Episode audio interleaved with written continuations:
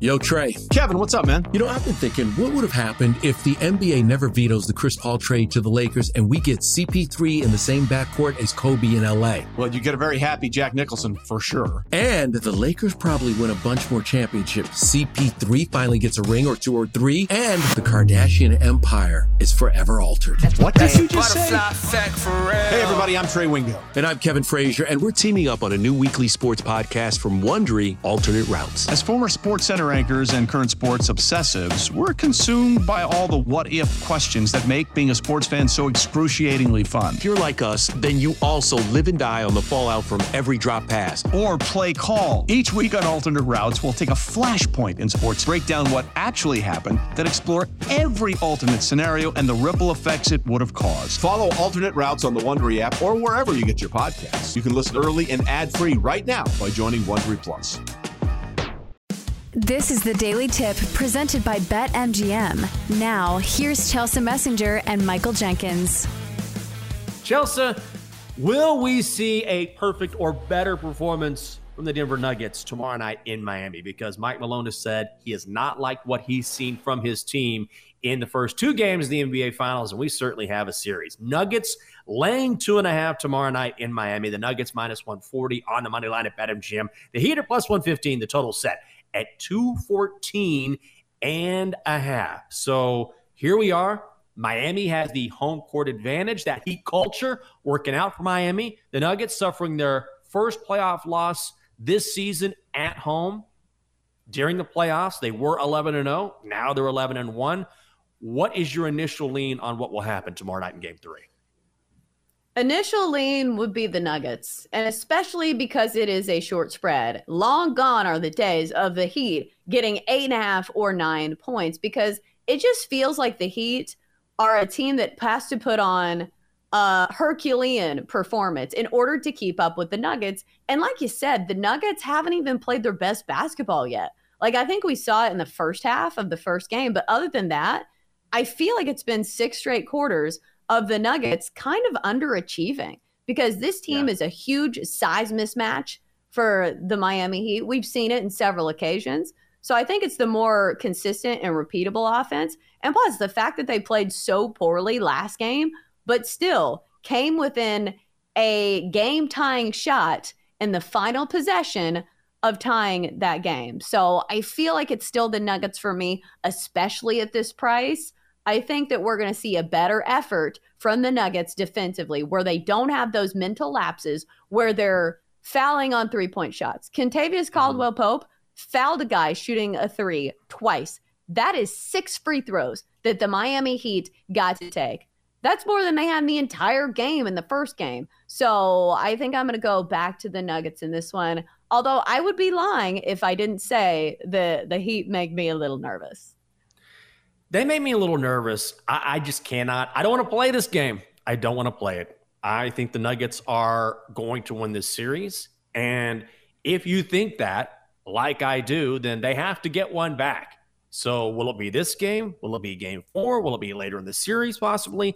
I think they get it back tomorrow night just because, as I mentioned, Mike Malone has said, and he's right, we have not played great basketball. We played okay in game one, but in game two, we came out lethargic.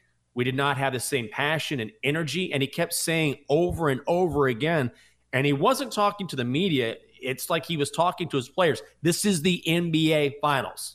This is the NBA Finals. And it's almost as if he felt like his team was not playing with the sense of urgency with which they needed to be playing because this is it. And he even said going into this series, look, throw away the eight seed that you put in front of Miami. This is a team that is not playing like an eight seed. And we need to understand what we're playing for, for here. This will be as difficult as it gets playing for a world championship. And he's been right. So do you think the Nuggets will bring their A game here, or do you think they're a little bit rattled by what Miami has brought to the table? Because as we mentioned before, the Heat just have nothing to lose. They can just lay it all out there you're right. I think the mentality edge definitely goes to the Heat. But like I said, I don't even think it's a mentality thing. I think if the Nuggets can execute that offense like I know that they can, and use those size mismatches to their advantage. Because here's the thing we're talking about adjustments, and I will say, Coach Spo put on a masterclass of making mm-hmm. adjustments mm-hmm. in game two to where things went much better for the Miami Heat offense. But Coach Malone's no slouch either. I think he will make some counter adjustments to Coach Spo's adjustments. And plus, once again, we still haven't seen a bad game from Nikola Jokic. Like last game, what he put up 38, something like that. Uh, and people are saying, well, he didn't get the assists. Like, who cares? Like, he's still a consistent, dominating force. And the problem with pointing at him and saying he didn't get his assists is that you're relying on other guys to make the shots. And I think Michael Porter Jr. is somebody who is due for some positive regression. Only had five points last game. Somebody yeah. who should be taking advantage of being one of the bigger players on the court. Uh, I think he has a better game here. And also, something I've noticed in the head to head markets remember this market that we manipulated in the first game of the series where BetMGM has these signature bets. They say head to head Jamal Murray versus Jimmy Butler. In the first game, Jimmy Butler was minus 160 to win the head to head points prop against Jamal Murray. Now it's minus 115. And now the head to head match between Nikola Jokic and Jimmy Butler, Nikola Jokic minus 225. So BetMGM has cleared up their mistake on that front. Do we think Jimmy Butler goes off again? Because now I think it's a buy low spot on Jimmy Butler if you think he returns to his scoring ways, but we just haven't seen it lately. I feel I don't know if Jimmy Butler's 100% healthy. And I believe it was mm-hmm. against the Knicks when he turned his ankle. And, you know, Jimmy Butler, playoff Jimmy's not going to admit to anything. But ultimately, I think if the Heat are going to win this series, he's going to have to play like that on some level. I don't think it's sustainable for Jimmy Butler to not have at least a couple more of those games if the Heat are going to win this series. And also, I think we should mention Tyler Herro was sort of a thought, hey, maybe he'll play in game three. It's looking more like he won't. There was a report yesterday that when he follows through with his shot, that he's still experiencing pain and swelling in his shooting hand. So that doesn't bode well for Miami. I think that's why we haven't seen the line move at all. I think it's built into the number here. And also, it goes back to the point that if you're not going to get help, what does that mean for a a roster that is not very deep, that has relied on Jimmy Butler to get them to this point?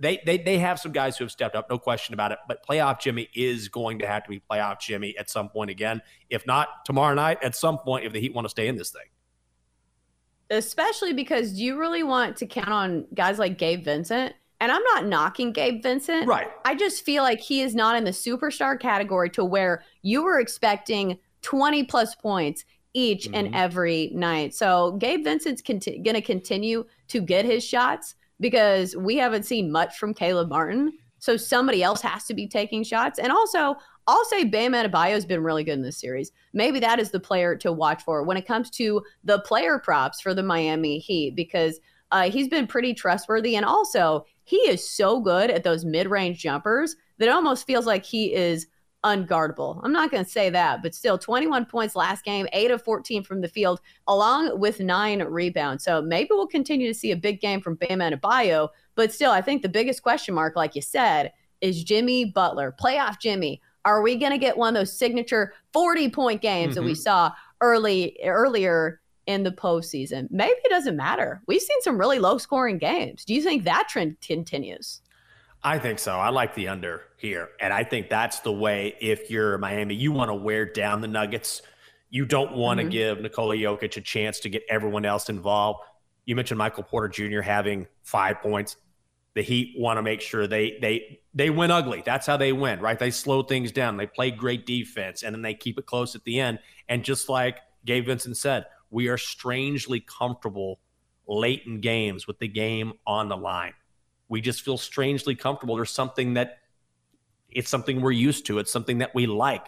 We have full confidence in ourselves. How much do you how much emphasis do you put into the mental edge that maybe the Heat have? We hear Jimmy Butler say again and again and again, we don't give a damn what anyone else thinks. And they mean it. Where they've gotten to this point, no one expected them to get this far.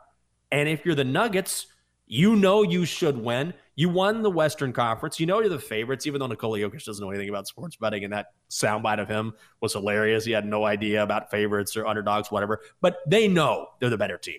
And now here they are going into Miami against an eight seed, against a team that doesn't have anything to lose. Does that put extra pressure on Denver, which hasn't played its best game yet? I think this is where the coaching really matters and the way that you spin this. Because if you spin it to where, hey, the Nuggets haven't even played their best brand of basketball yet, and the series is still tied one game apiece, and also you had a chance to tie it at the buzzer with Jamal Murray's three in the final possession last game, despite playing a bad game overall. So I think you go into this with some confidence and say, hey, we haven't even reached our potential yet. I don't think it's a team that feels complacent because you could mm-hmm. even put that label on the Nuggets, a team that was the number one overall seed in the West, but did not get the respect throughout the postseason. How many people picked the, the Nuggets to be in the postseason despite being the number one overall seed? I feel like a lot of people didn't. I think you're right about that. For more, listen to the Daily Tip presented by BetMGM. Weekday mornings from 6 to 9 Eastern on the BetQL network, the Audacy app, or wherever you get your podcasts.